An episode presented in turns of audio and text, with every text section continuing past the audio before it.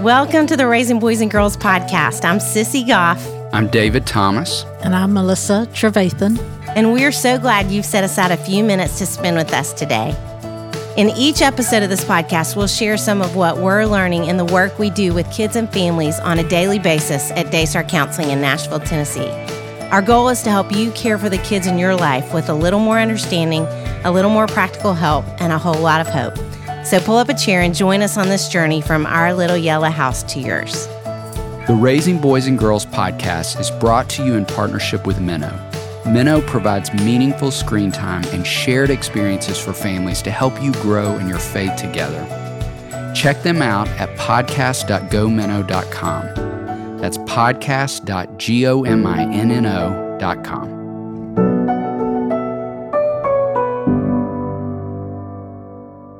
We are over the top excited about today's guest. This is someone we have long respected, recommended her books more times than I could possibly count, and thrilled that you all are going to get to lean into a really rich conversation that we shared around consistent practices today.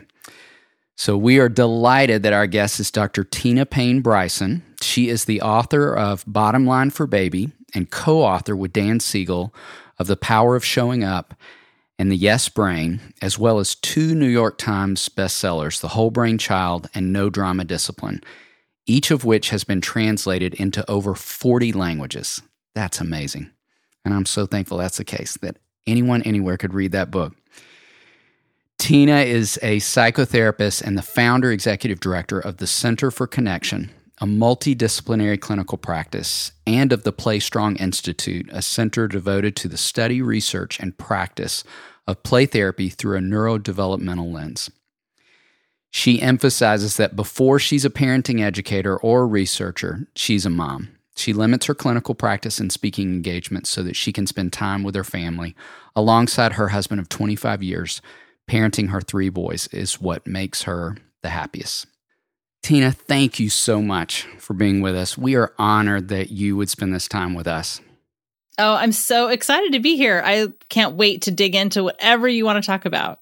Well, we were talking before you all joined us about how your books are required reading for our entire staff at Daystar. We just love everything that you do. And so to glean from you ourselves is such a fun treat today. It really oh, is. That's so nice. I'm so glad to know about your work too. Thank, Thank you. you. Well, can we start out asking you something about your newest book? Yes, I'm so excited about this book. So, this book was actually the first idea for book I ever had. Wow. It was the book I wanted most when I became a new parent. And now that first baby I had is about to turn 21. Wow. But I'm glad I waited till now to write it because now I have the perspective. Yes. But really, what the book is, is okay, here's what happened I'm a new mom. I want to be the most intentional parent I can be, right? To quote your work. And so I get informed and I talk to people, but it seemed like everything I would read or everything I would hear was in total contradiction with each other. So then I was like, what do I do about this? so this book is 65 topics where we get the most competing information. It's arranged alphabetically. So if you're in the hospital and you've just given birth and they ask you, like, do you want your baby to have their first bath now or do you want to do that at home?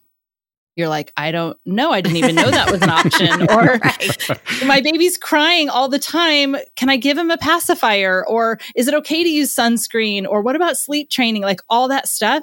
So in just a couple of minutes, people can turn to whatever that entry is. And each entry is broken down in here are the main competing schools of thought, or here are the two kind of sides of this. Sometimes there's more than two. Then there's a section that says, here's what the science says. And I combed through wow. the science, only pulled good, like meta analyses, current research. Sometimes there's no research, and I tell that. Then the next section is the bottom line. So here's the basic bottom line, what you need to know about this. And then I worked really hard to just report accurate objectively, but I have a lot of opinions. So I have a section that says, a note from Tina. And this is where I weigh in about my own thoughts about it or what I did or a mistake I wish I hadn't made, those kinds of things around that topic. The main message in the book, though, is get informed, be intentional, but then trust yourself and trust your baby and mm-hmm. forget about what everybody else tells you you have to do or that you shouldn't do. Like every family is different, every baby is different, every parent is different. And we have to find our own ways and do what works for our families. And then one other big message is all these decisions we make as parents, and this is true at any developmental stage along the way, in the moment, they often feel like the most important decision, and it's going to have a huge impact on how our child turns out. But the truth is that, you know, whether you decide to give your kids fruits or vegetables first when they're four to six months old, or whether or not you use cloth or disposable diapers or all most of those things truly don't matter in the way that we think they do. What matters most is the relationship we have with our child. So, yes. kind of putting it in perspective a little bit too.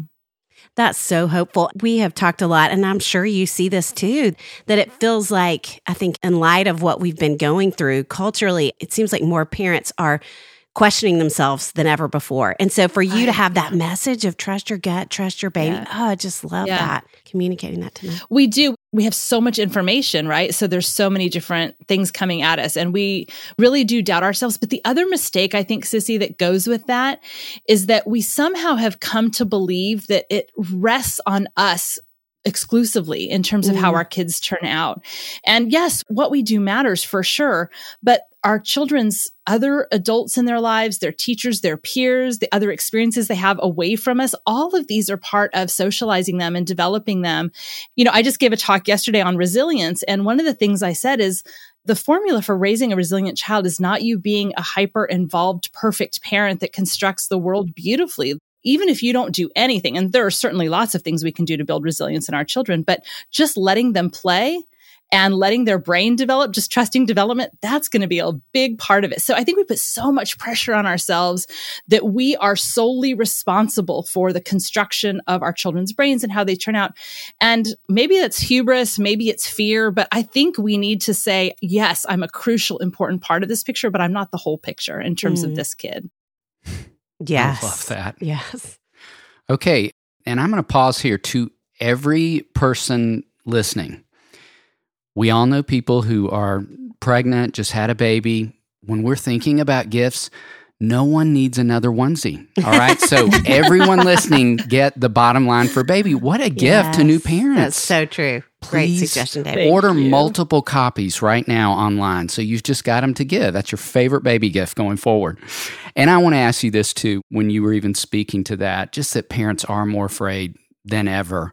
Yeah. Are there one or two consistent practices that you would recommend to parents of newborns or toddlers? in addition to the really great advice of showing up? Yeah, I think one is delight in them. And what mm. that means is you don't have to delight in them every second. You know, I felt like I needed to stimulate my baby with the most wonderful developmental toys and be on every second with my baby. That's actually pretty intrusive. Like my kid was like, Can you just give me a minute to look around the room without you shaking something in my face? Right. But what I mean when I say delight in them is have moments every day, regardless of the age of your child, even if they're adults and not living with you, find a way to delight in them just having moments of observing them, lighting up in response to them, that's so crucial for really some of the best benefits for our baby. The other thing is to take care of ourselves. I know yes. everyone hears that and it's so boring to hear, but no one does it. Like we're so bad at doing it. So I feel like our own capacity has a huge impact on how well we are able to be present with our kids. So caring for ourselves, that needs to be a consistent practice, like having moments of delight for yourself.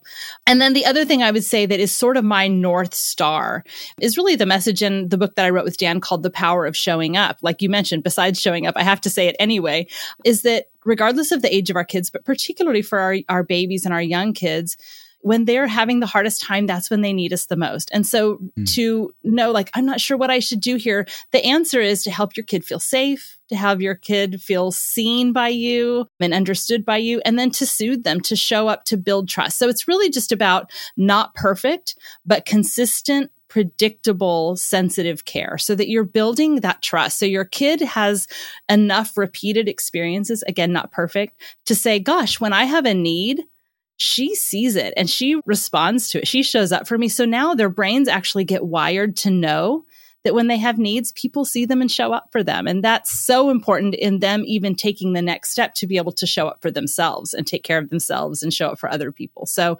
that's such an important piece of consistent practice is showing up in predictable ways, doing our best, even if it's not perfect. Hmm. I love that consistent, predictable, sensitive care. That's a great. Yeah, statement. that's the best way to define what secure attachment yeah. is. Actually, yes, that's yeah. so true. And I know you have done so much research in all of these books, but probably, I mean, obviously, the most recent with this book. Was there anything that surprised you that came up about infants, toddlers? Yeah. Oh my gosh. Honestly, coming through the research is not my most fun thing to do. Mm-hmm. I'm a nerd. I love the science, but reading those horrible, long studies and some of them are so bad you know that i think why did this yes. ever get published yeah there were a few that really surprised me one is around exposing them to allergens early in life and germs early in life is a good thing it used to be that they would say, don't let them have strawberries or nuts or those kinds of things until older so that they don't develop those allergies. The research is strong right now that we want to start exposing them to highly allergenic foods early and it actually helps them build tolerance. And related to that, I don't know if y'all ever had this experience, but every once in a while you don't have a faucet, your kids drop their pacifier, and so you kind of lick it clean or you like, right. Sure. You know, yes. and it's kind of gross this is actually really good science support for this that parents who lick their kids' pacifiers, babies who suck thumbs, families that have pets, like the more germs your kids are exposed to in terms of those kinds of things, reduce eczema, allergies, wow. asthma. So germs are good. Like don't over sanitize, which I know is really hard right now with all of our super hyper sanitizing. But another thing I found fascinating and kind of scary is that 95% of car seats are misused. So really? we really want to keep our babies safe, but make sure that you're reading the instructions. Make sure you have a safety expert inspect and teach you how to do it. That was shocking to me. Hmm. And then just one other one that's there's actually lots. Um, yeah, this is of, fascinating. You just keep going. Yeah. We love okay, it. Okay, good. One that I found fascinating, and I actually had seen this study before I started working on this book, is that extended pacifier use, and this is like beyond age two or three, I would say more on the age two category, extended pacifier use in boys we've seen some decreased emotional intelligence. And this was really hard for me to hear. My kid, I had a kid that was such a passy connoisseur that he had one in his mouth and one in each hand when he slept. Like he loved his passy. And the thinking behind that is that when they have a pacifier, it actually blocks them moving the micro muscles around their mouth that happen when they're watching other people's emotions. Wow. Right. We have these mirror neurons. So, David, if you were to you know, have a sad look on your face without me even knowing, the micro muscles around my mouth and eyes would actually shift to mirror your state without me even realizing it, which then tells my brain, oh, sad. And so it, our bodies are much more involved in detecting emotion than people thought. So when those pacifiers are in there, it can actually block some of that mirroring that happens that's connected to emotions. Wow. Why do we not see this in girls? We only have speculation and theory around this. And that is that parents still, even now, tend to do more emotion focused dialogues with their girls. So they talk more about emotions and feelings. And so that may counter some of that for girls to be a protective factor, even when they use pacifiers longer. So I thought that was really fascinating. Yes. Yeah, that is that fascinating. fascinating. Wow. yeah. Thanks for sharing that. I know. Speaking yeah. of your books, we have recommended the whole brain child and no drama discipline to more parents than I could possibly count over the years. They're such you. valuable resources. Yes, and will you talk about some of the consistent practices you recommend for dealing with? I love when you all talk about tantrums, tensions, and tears. And I have a two year old nephew that I'm with a lot, so I really am leaning into this considerably. excited to hear more about yes, tantrums so and tears. in a lot of ways, The Whole Brain Child and No Drama Discipline were kind of radical books. They were very different in really shifting what our culture thinks about children's behavior and how we should respond to it. A consistent way to think about this is that what we do matters and that our children's brains are built dependent on the repeated experiences they are given. And for me, there's a ton of hope in that because that means it's never too late. So when a parent reads these books and says, Oh gosh, I haven't been parenting in the way that I'd really like to. I want to make the shift. Is it too late? Have I already damaged my kid? We just say, no, you provide new experiences. The brain adapts to those new experiences. So I love that message of hope there. When it comes to the discipline philosophy, you know, what we really argue in that book is that most of what we do in our culture in the name of discipline makes no sense and is actually counterproductive when you yes. understand really the purpose of discipline and how the brain learns. So, I think one of the biggest mistakes we make is that we are so focused on the behavior itself instead of the why behind the behavior. So then we're just treating symptoms that are going to keep coming up if we don't address really what's underneath that behavior. And related, we focus so much on what consequences we should give or what punishment. And we're forgetting that the whole point of discipline is to have children become self disciplined people yes. which requires a lot of coaching and teaching. So, really, a consistent practice for me when it comes to, okay, my kid has just done something not okay. What do I do in this moment? In my mind, I have to first remember that my job as a disciplinarian is to be a teacher a coach and a skill builder. So really having that framework to remind myself, okay, my job right now is to teach.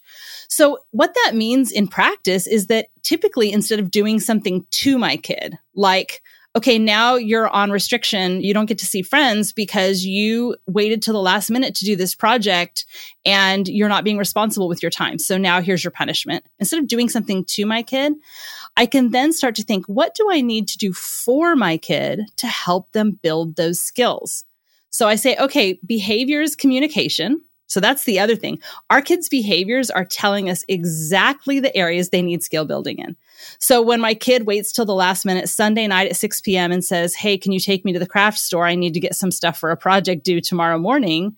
I get mad in the moment, you know, but then later I go, okay, he told me something. His behavior basically said, Hey, mom, you know, all those skills around executive function, planning ahead, figuring out what materials I need. I don't have those down yet.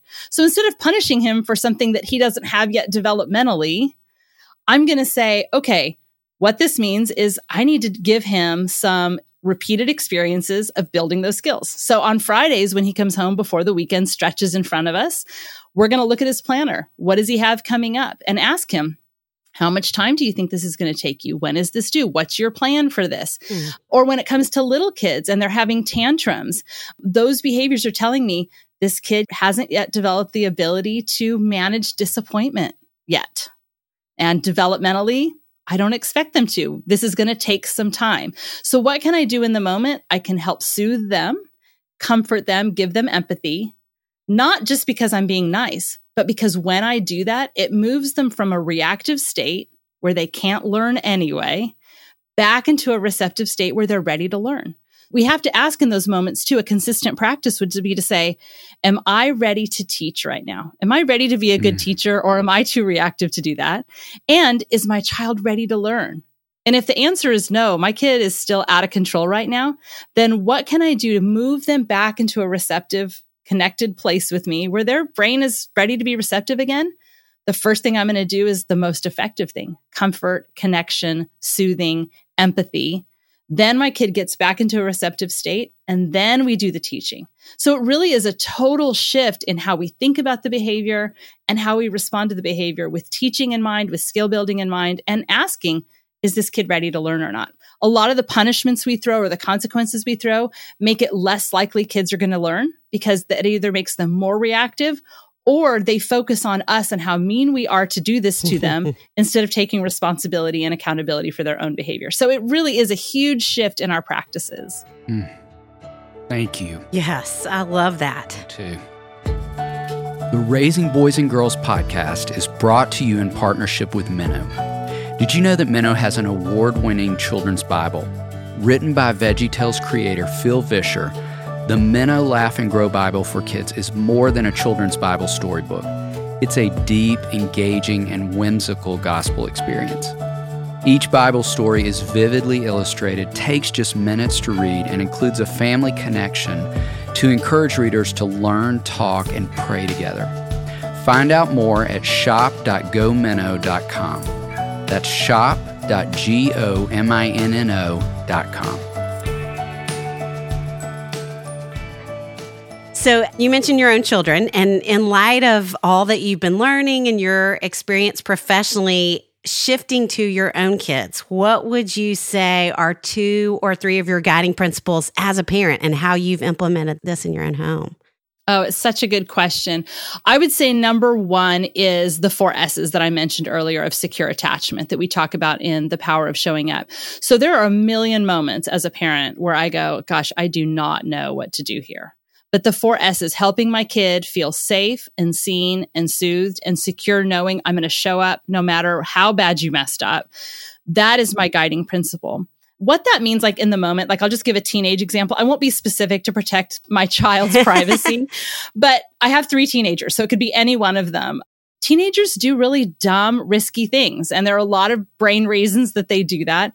But what that means for me is when my kid does something risky and it activates all this fear in me i need to pause and know when i'm not ready to engage because i'm not going to do it well so to say, we're going to talk this through, but I'm not ready to do that. So making sure we add in a pause when we need to.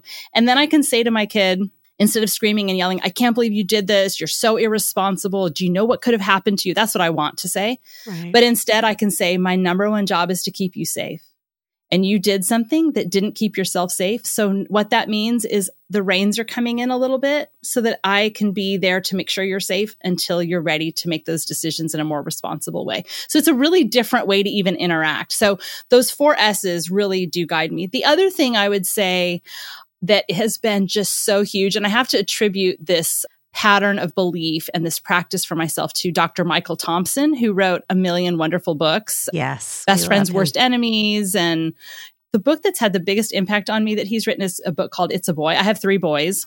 I actually think the book is good for girls too, because it's really very much a book about development and different stages and ages.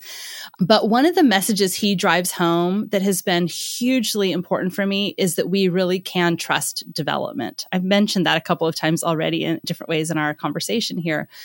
But there have been so many times where I'm like, gosh, I've really worked on this with my kid and he's still not getting it. Or, you know, is he always going to be like this? And these moments of fear as parents that really can be so intruding on how we handle things. So I don't want to be a fear based parent. I want to be a mindful, present parent that's aware of my fears, but not acting from that fear.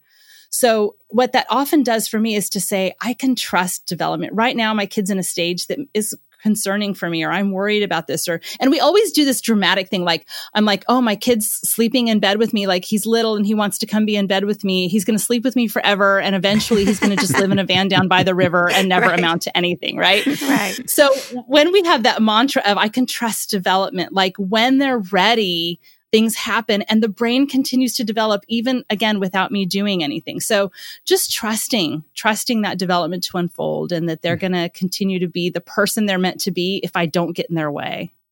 Mm. Just feels like such a grace based approach mm-hmm. for folks to hear. Definitely. Yeah. Definitely.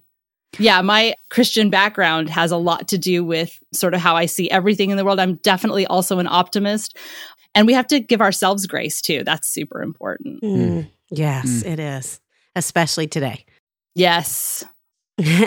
Along those lines, what's a consistent practice you've done recently? Either something with your kids or or even when you were talking about self-care a little bit earlier, a consistent practice for yourself as a parent. You know, right now, the world is very unpredictable. And unpredictability activates a sense of threat and danger in our nervous systems just some science behind that question that's so important is creating some consistency and predictability actually helps our nervous systems feel safer. It makes us not have to be so hyper vigilant to watch the world for threat which allows us then to be curious and engaged and relational and learn things. It's such an important thing. So right now, particularly when the world is so unpredictable, I'm trying to create some rhythms in the week of our family. So for us, it's very food based. I'm just going to be honest. So that means I declared about three weeks ago Friday night is pizza night. And I'm so excited. Today is a Friday. We're going to be ordering pizza and watching a movie tonight. So it's pizza and movie mm. Friday nights.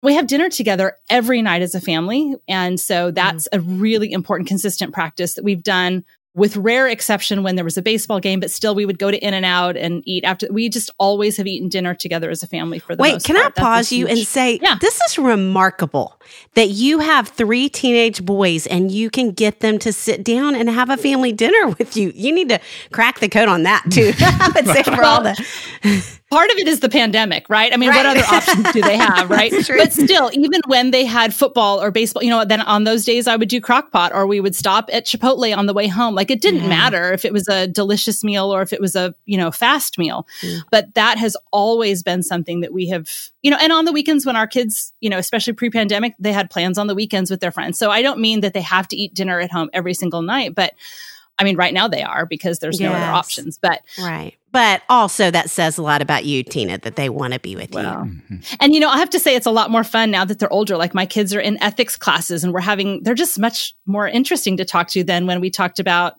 you know, butts and fart faces, you know, at dinner time. So it's much more fun right. now.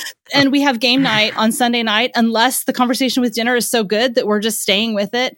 Every Wednesday night, I do crock pot oatmeal. So Thursday morning, they wake up and there's oatmeal. And like, so it just creates a rhythm and a predictability to the world. So, like I said, very much food based, but that's really important. And then for me, consistent practices for me, exercise at least three days a week. I'm working out with my best friend, and it's essential. Eight hours or more of sleep, as many nights as I can. Those are crucial. And then I'm just going to be honest, those sound like really healthy, wonderful things. I have a less healthy consistent practice that I just love. And that's watching trashy, crappy TV. I love like my husband and I will watch like The Crown or something like legit. You can tell people you're watching. And then he goes to bed and I watch something like Married at First Sight or so The Bachelor or whatever. That's and I have awesome. my sparkling water and I have my six little mini Reese's peanut butter cups. I don't bring the bag because then I eat way more than six. And it's like a moment of delight for me. And I do it. It's my favorite part of the day is when after dinner, put on my jammies. I get on the couch with my fuzzy blanket and my dog and my husband and whatever kids around and it's time to I'm also a fake relaxer. My friend Audrey Monke called me out on being a fake relaxer, which means I'm on the couch in my jammies, but I'm actually working while I watch TV yes. also. So I'm working really hard on being a real relaxer too. And I've cut back on work to make sure that that happens. Mm. So great. I wish you lived in town and we could hang out with you. We I like know. so many well, of the let's same make things. that happen. Yes. We love it. so thinking about your kids in ethics class and all these conversations you're having around the dinner table, if you had to say a couple of things that your kids have been teaching you lately, what would you say? You know, teenagers are really good at pointing out hypocrisy. I think one of the things they're teaching me is to trust that they can handle complexity um, and that complexity is important. And what I mean by that is not complicatedness, but you know, like if I tell people, don't do everything for your kids. Don't fix everything. That doesn't mean never step in and help your kid, right? So I think we sometimes come up with these really simple ways of saying, you know, this is right, or can you believe that person did that? They're a horrible person. And to really look at, and right now, you know, obviously we're having lots of conversations about politics and we have people in our lives, I think as everyone should, who thinks differently than they do. But then to have conversations like, how can we still be connected to people who believe so differently from us that it really undermines and feels like it's such a far pull in terms of our values. You know, to have those conversations, to know that the complexity and the context matters, to not just say, you believe this, so you're a horrible person is to say, well, what other factors should be considered? And so they're teaching me that instead of just going to the quick soundbite, to really look at the context and look at the details and to take things in a way where we really can hold complexity. I think that's so important. I'm easy to essentialize and say good, bad, right, wrong. And for them to really teach me to be a better critical thinker myself and to think about how I make determinations about things. So I think they're making me use my prefrontal cortex a lot by asking really good questions and making me realize a lot of what I say and do is based on assumptions that I have that I haven't yet really questioned or looked at in depth. So they're really, really good at challenging me and they're teaching me a lot about asking deeper questions. Hmm. It's great. That is great. Well, we're going to take a detour with this final question. We loved your food based response a few minutes ago. Yeah. You were heading Yeah. in the very direction we wanted to go. when we have opportunities to travel and speak, we set out to find some of the best food in the city. And if it happens to involve tacos, that's just an extra win for us. And we you are sure in the land of tacos. Yes, you are. We would love to know your favorite kind of taco. you guys should be best friends with my husband and me because we are the same. We won't go to chains when we're in other places. Like we want to find the most like off the beaten path place and we are always in hunt for the best tacos. We actually at one point we have a list in LA of like the best taco like we do this. This is a practice. Yes. and I have an easy answer for you. Breakfast tacos. Yes. Yes. Oh my goodness. I make them like anytime I go to Austin, obviously, easy Yes. to get them there. In LA, we have a lot of breakfast burritos. There aren't breakfast tacos anywhere. There are breakfast burritos. And we actually do breakfast burritos every Saturday. My husband goes and picks them up. And so we have food practices around breakfast burritos. But I make breakfast tacos and they're my favorite, favorite, favorite. What about you all? I need to hear about your favorite tacos. We really do want you to come to Nashville because we Yes, want to spend time with you so badly. Yes, and we have For sure. we have an Austin based breakfast taco spot that just Okay. opened in 2020. Like the best thing to happen to our city in this hard year. Yeah. Three Yeah, guys yeah. from Austin and they were committed to making it authentic. It's called Ladybird Tacos after Ladybird Lake. and Oh, we're going to of take you there if we ever get you here. Yes. Oh, Next I'm time you in. come to Franklin. Okay. Oh, I Yes. love it. I Count love on it. it. Well, you have been such a joy to talk to. I wish we could talk to you for three more hours. Really. I mean, just I feel like I've learned so much. I much. have too. I'm so glad Thank to get you. to meet y'all. Y'all are Us definitely too. my people. Yes, I- likewise. Yes, we're going to somehow get to one another's town and get to We hang will. out one of these days over tacos. Yes, and I'm in Pasadena, so anytime Okay. you're, you know, Rose Bowl, Rose Parade, we've got great things here in Pasadena. Yes, that's so fun. Well, thank you. And Thank thank, you you, for so your much. work and the difference you're making in countless families all over the globe. yes. Thank you for your work and the impact you have on families all over the globe as well. It's fun to do this with people, right? It, it's- Yes. it takes a lot of us. There's no competition, No. and we're part of a revolution, really, in changing intentionality and consistent practices. And I just love the the take you all have on that. So I really appreciate the opportunity to get to visit with you. Thank you Thank so you. much. The Raising Boys and Girls podcast is brought to you in partnership with Minnow. Minnow helps you make screen time meaningful for your family with shows kids love and values parents trust. Check them out at podcast.gominnow.com. That's podcast.gominnow.com. It's our joy to bring the experience and insight we gain through our work beyond the walls of the Daystar House. Join us next time for more help and hope as you continue your journey of raising boys and girls.